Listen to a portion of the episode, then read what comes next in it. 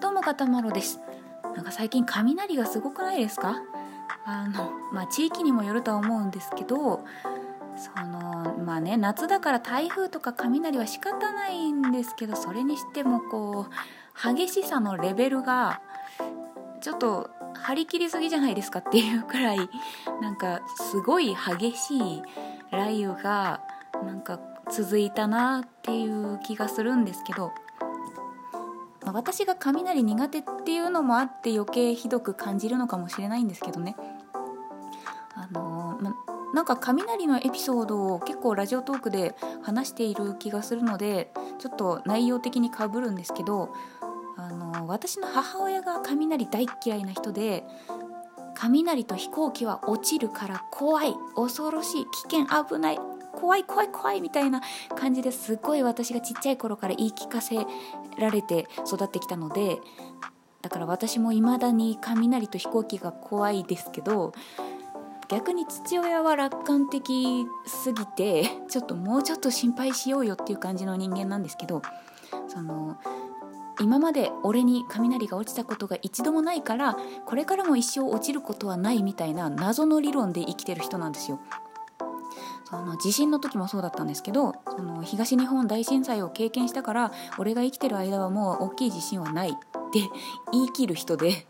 ちょっとそれもどうかと思うんですけどだからすごい楽観的すぎる父親と心配性すぎる母親に板挟みにされてあの育ってきたので本当に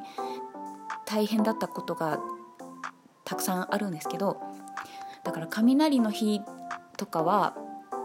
母親はもうコンセントから電源プラグ全部抜いて、まあ、それは正しいと思うんですけどその部屋の明かりもできれば全部消してブレーカーもできることなら落としてでもう光なんかピカってなるのが見えないぐらいもう布団をかぶって寝てしまいたいっていう母親なんですけどでそうするとその父親は全然そんなの心配もしないし気にしないからなんでこれコンセント抜けてんだよみたいな感じであの電源プラグ入れて電子レンジとか普通に使って食べ物とか飲み物とか温めたりしてでテレビとかも普通に見ててでそういうのを見た母親が舌打ちしながらコンセントまた抜いたりとかテレビが壊れたらどうすんのよみたいな すごいこう嫌味口調で私に聞こえる声で言ってくるんで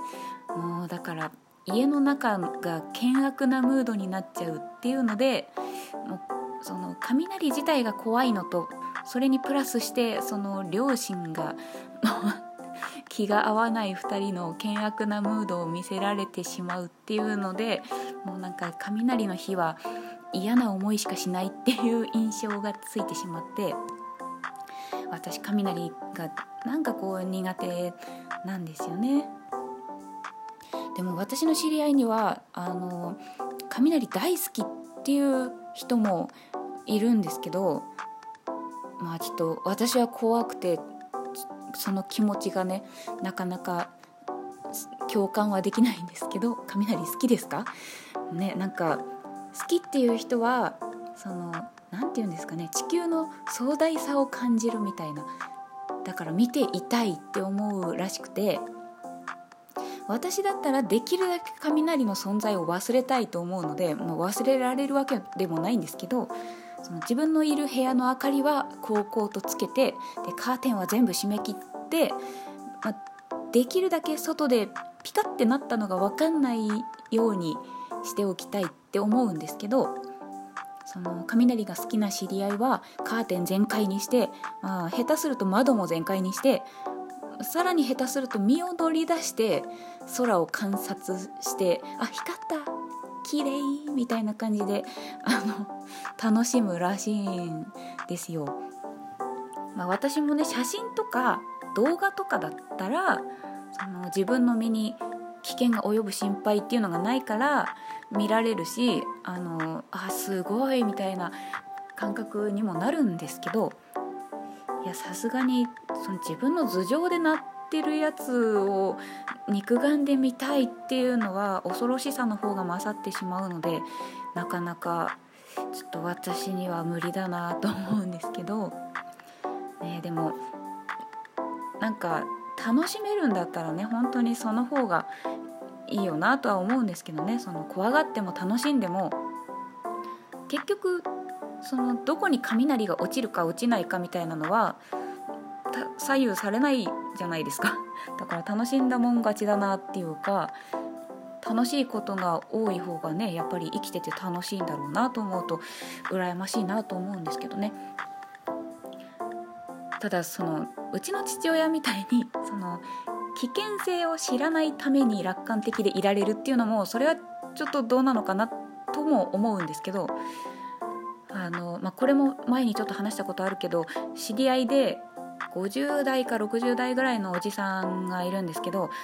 あのコンセント今抜いてるところでみたいな電話で話してたら「えなんで雷が鳴ったら電源プラグ抜くっていう話になるわけ?」みたいな「なんかの迷信なの?」みたいなリアクションをされたことがあってその私の倍ぐらいの年月を生きてる人でも知らないことってあるんだなってびっくりびっくりしたことがあるんですよ。そのなんか知ら知らないん？知る機会に恵まれないと本当に全然知らないで年を取るってことはあると思うし仕方ないことではあるんですけど、まあ、例えば雷の日に平地に突っ立ってるとか そのゴルフをやり続けるとかでねあとは木の真下で雨宿りするとかっていうのはとても危険だって言われてるじゃないですか。でもそういう知識がないと自分も危険だしその周りの人に「大丈夫大丈夫」とか言って他の人まで危険に巻き巻き込んだりする恐れがあるって思うと本当知識がないとな知識って大切だなって思うんですよね。そのまあ、極端な話をするとそのなんかで読んだんですけどその勉強なんかできなくてもバカでもいいから優しさがあって元気に生きてくれればそれでみたいなそういうのって限度があるっていう話でその寒そうだからふつふつに煮立った熱湯をかけてあげようとか、ねまあ、極端ですけどその泳げなくて飛び込む勇気がないみたいだから俺が突き落としてあげようとかその優しさと無知が合わさっちゃうととんでもないことになるからまあねある程度の知識がないと本人だけじゃなくても周りの人も危険にさらされちゃうっていうお話。まあねあのよくよくあるっていうかその今出した例だと極端すぎてそんな人いないよってなるかもしれないけどそれだってわからないしあと何て言うのアレアレルギーとかアレルギーだって言ってるのに苦手なだけでしょって言ってその黙って料理にアレルギー物質を混ぜちゃってほら食べられたじゃない実は混ぜてたのよみたいなそういうことも、ね、優しさと無知の合わさって最悪人殺しになっちゃうわけでだから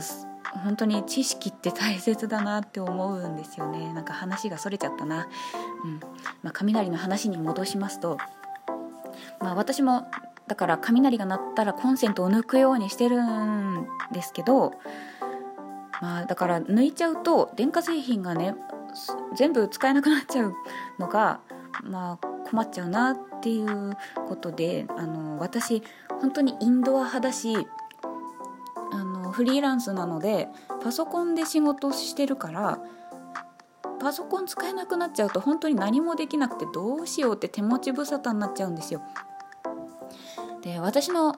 パソコンバッテリーついてるんですけどもともとその買った時点で2時間しか持ちませんっていうやつだったんですよ。あの他の機能が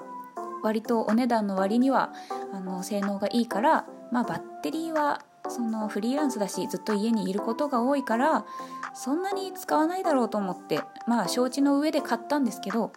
いざバッテリー使おうと思うと2時間って結構短いんですよね。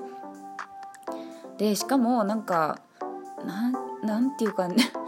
バッテリーのその持ちってやっぱりあの経年劣化というかあの効かなくなってくるっていうのもあるしあとしばらく前にそのバッテリーでパソコン使ってたらあの、残り何パーセントって右下に出るじゃないですか、あのバッテリーあと何分ですよとか何パー残ってますよみたいなのを結構心配性なので逐一チェックしながら使ってるんですけどその時あの残り41%って出たからあまだまだ使えるなって思った瞬間にパソコンが落ちてえーってなっちゃってだからその残り何パーセントっていう表示も信用できなくなっちゃったのでバッテリーでパソコンを使うことも怖くてできなくなっちゃったんですよ。だから雷の日は本当に何もできなくて仕事もできないしその趣味で音楽を作ってるんですけど作曲ソフトもパソコンがなきゃ使えないしだから雷の日はもっぱらお絵描きっていう感じでアナログで絵を描いて過ごすしかないっていう感じですね。本当にだから雷の日は雷自体が怖いっていうのとその両親が険悪な雰囲気だったっていう印象が強くて雷って嫌だなっていうイメージがついちゃったっていうのとパソコンが使えなくてめちゃくちゃ不便っていう印象があってもう雷ってなるともううわー嫌だっていう気持ちになってしまうっていう私はね雷苦手っていうのはそこら辺が理由ですね。本当に雷を楽しめたらね、幸せなんだろうなと思うんですけどただ窓から身を乗り出すのはちょっと危険かなっていうのも思いますけどね。な何事もほどほどというかその両極端にならずに知識もあり楽しむ心もありっていうのがきっと一番いいんだろうなと思うんですけどね、うん、やっぱり雷は怖いです。